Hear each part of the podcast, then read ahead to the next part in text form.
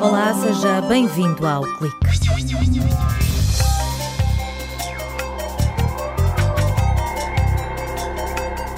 Investigadores do Centro de Estudos do Ambiente e do Mar estão a produzir novos materiais a partir de resíduos da indústria da pasta de papel para serem aplicados na remoção de fármacos. O carvão ativado, fabricado na Universidade de Aveiro, é uma solução barata, amiga do ambiente e que pode ser implementada nas estações de tratamento de águas residuais. Esta semana vamos ainda conhecer a primeira feromona sexual identificada e isolada em laboratório. Paulo Ribeiro Claro, docente e investigador no Departamento de Química, desvenda a história do bombicol, uma molécula sensacional produzida pelas fêmeas de bicho da seda.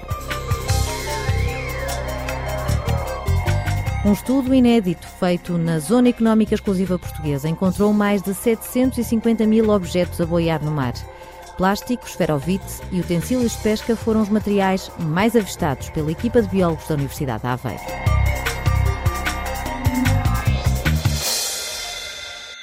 Os cientistas estão cada vez mais preocupados com o impacto dos medicamentos no meio ambiente.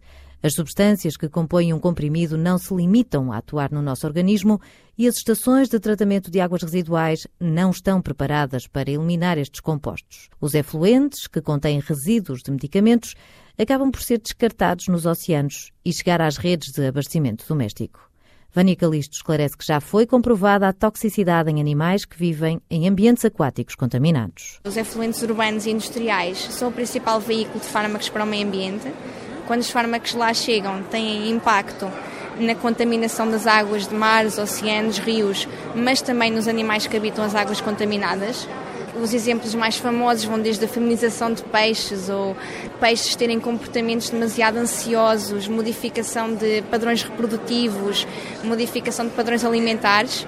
E, portanto, é um problema que, além de afetar os animais que vivem nestes ambientes contaminados, também pode ter consequências para nós, porque se estes animais acumularem os fármacos, ao consumirmos o marisco e o pescado, estamos também a consumir involuntariamente estes compostos. Perante este cenário, a investigadora do Centro de Estudos do Ambiente e do Mar ambiciona resolver dois problemas de forma integrada.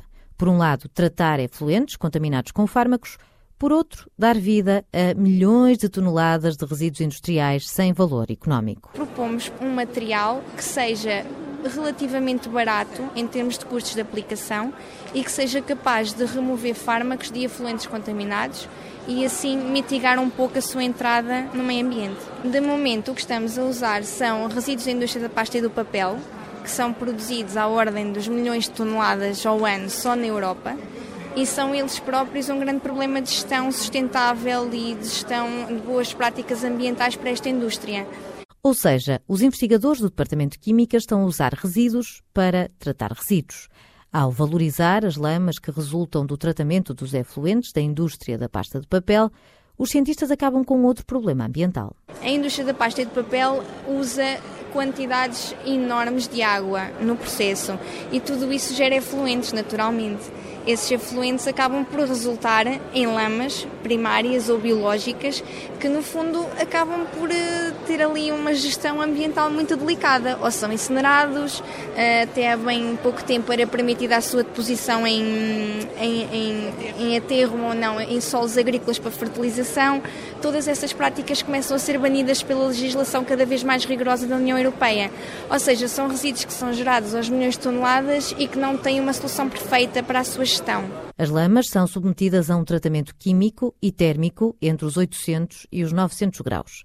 O que se obtém é um material que se assemelha ao carvão, em forma de pó ou de grão, e que é eficaz a remover os resíduos de fármacos. Esse carvão tem uma característica muito importante que é ter uma área superficial enorme. Ou seja, uma pequena quantidade de carvão, na verdade, tem vários, eh, várias centenas de metros quadrados por grama de carvão. E isso é a principal característica desse material para ter a capacidade de sequestrar, digamos, os fármacos da água. Portanto, na prática, esse carvão funciona como um filtro. Ao passarmos a água contaminada por um filtro desse carvão, estamos a remover os compostos orgânicos que a contaminam, nomeadamente os fármacos. Vânia Calisto diz que a qualidade do carvão fabricado nos laboratórios da Universidade de Aveiro está em linha com os que existem no mercado, com a vantagem de serem mais baratos e amigos do ambiente. Os carvões ativados, que é o que estamos a produzir, comerciais que existem atualmente, são essencialmente caros devido ao custo da matéria-prima, que é feita à custa da exploração de recursos naturais. Nós estamos basicamente a eliminar tudo isso, o custo da matéria-prima, porque estamos a usar um resíduo e deixamos de explorar recursos naturais, geralmente carvão natural bituminoso. Portanto, é aqui uma espécie de um dois em um. Para resolver um problema, tentamos dar também uma solução a um segundo. A cientista explica como é que esta solução pode ser implementada no metar. A ideia final é termos um filtro de carvão pela qual a água passa, os fármacos e outros contaminantes, porque isto não é só eficaz para os fármacos, ficam retidos no carvão e a água sai muito mais limpa do que ao que entrou.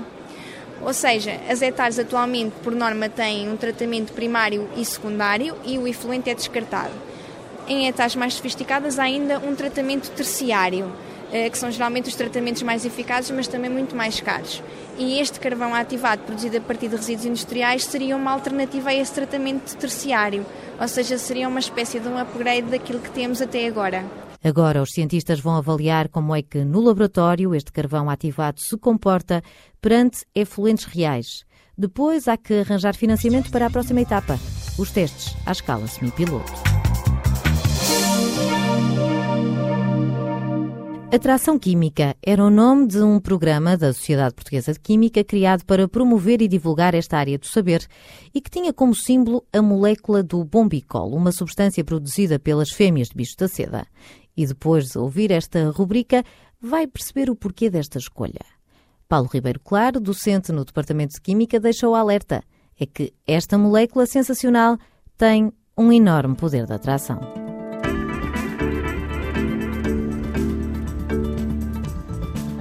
Comece com um aviso aos ouvintes. O programa de hoje pode provocar atração química. Vamos falar do bombicol. O bombicol é uma feromona sexual, ou seja, uma substância utilizada para atrair parceiros sexuais. A designação de feromona é utilizada para classificar qualquer substância utilizada para transmitir uma mensagem química entre indivíduos da mesma espécie, sendo as feromonas sexuais as mais conhecidas. Segundo as regras de nomenclatura de compostos químicos, o bombicol é um hexadecadienol, ou seja, um álcool com 16 átomos de carbono. Mas deve o seu nome comum ao bicho da seda, um inseto do género Bombix. Bombix, bombicol. A descoberta do bombicol está intimamente ligada aos bichos da seda, porque é uma substância produzida pelas fêmeas adultas, aquelas borboletas pouco atraentes que emergem do casulo tecido enquanto lagartas. E a história conta que foi ao ver os machos atraídos pelos locais antes ocupados pelas fêmeas que os cientistas descobriram o bombicol, a tal substância que as fêmeas de bicho da seda usam para atrair os machos. E usam com grande sucesso. Consta que uma gota de bombicol consegue atrair machos de bicho da seda a 14 km de distância. O bombicol tornou-se assim a primeira feromona sexual a ser identificada e isolada em laboratório. E esta descoberta abriu uma nova era na compreensão dos processos naturais ao nível molecular. Hoje, sabemos que as feromonas desempenham um papel muito importante na comunicação química em várias espécies animais, dos insetos aos mamíferos. E claro, há muita investigação acerca das possíveis feromonas humanas e dos seus efeitos no nosso comportamento. É um tema realmente muito atraente, o que não surpreende, pois é mesmo esse o objetivo desta molécula sensacional. Moléculas Sensacionais é uma rubrica da autoria de Paulo Ribeiro Claro, docente e investigador na Universidade de Aveiro e que está disponível online em cisec.a.pt barra moléculas sensacionais.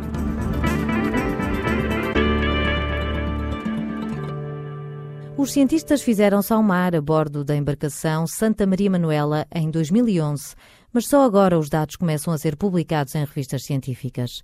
Sara Sá conta que, a partir do navio e de olhos bem abertos, recorreram à observação direta para registar o lixo com mais de 2 cm de comprimento que viam à superfície. O tipo de lixo predominante foi o plástico. Encontramos também esferovite, cabos e linhas de pesca, papel, cartão, madeira, paletes a flutuar. Isto foi um, um estudo que foi feito com, apenas com o lixo flutuante, que estava à superfície, nas águas oceânicas portuguesas, entre as 50 e as 220 milhas náuticas, e foi feito por observação direta no navio.